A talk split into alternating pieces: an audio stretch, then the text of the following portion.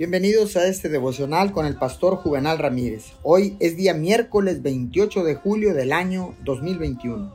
La palabra dice en Proverbios 29, 25.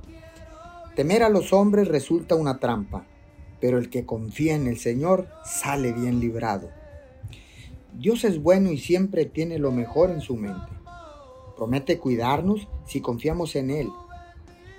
Verá las promesas de Dios cumplidas en su vida cuando salga en obediencia a seguir el plan que Él tiene para usted.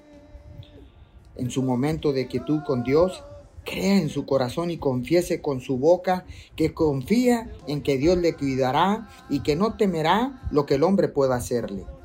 Puede sentir miedo a veces, pero no tiene que dejar que el sentimiento de miedo controle sus acciones y decisiones.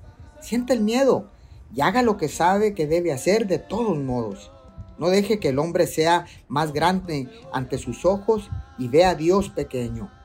Dios es más grande que todos los hombres juntos millones de veces. Él creó todo lo que vemos en este universo con una palabra.